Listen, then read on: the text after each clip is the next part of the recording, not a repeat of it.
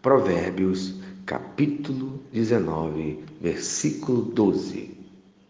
Plantando em sua vida, parte 5. Em quinto lugar, plante sensibilidade em sua vida, seja sensível às emoções dos outros.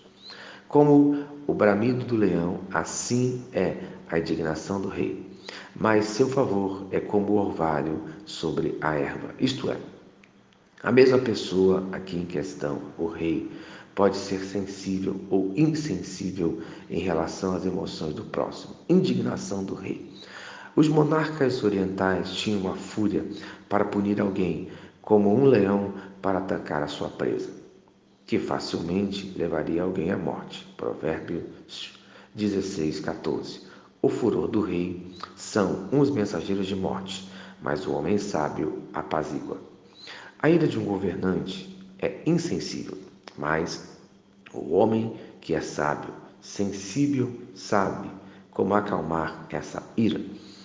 Em Provérbios, capítulo 21, versículo 14. O presente que se dá em segredo acalma a ira e a dádiva em sigilo, uma forte indignação. Isto é, esse presente é dado para a pessoa sem a necessidade de ninguém ficar sabendo. Não há necessidade de aparecer. Só a pessoa que deu e a pessoa que recebe sabe.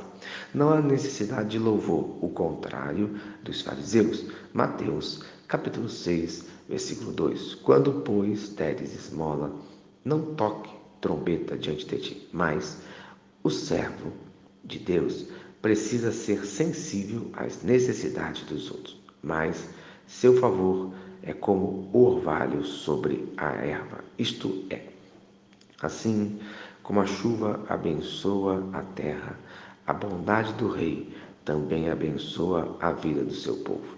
Uma pessoa sensível abençoa todos que estão ao seu redor. Provérbios, capítulo 16, versículo 15. O semblante alegre do rei significa vida, e a sua benevolência é como a nuvem que traz chuva serôdia.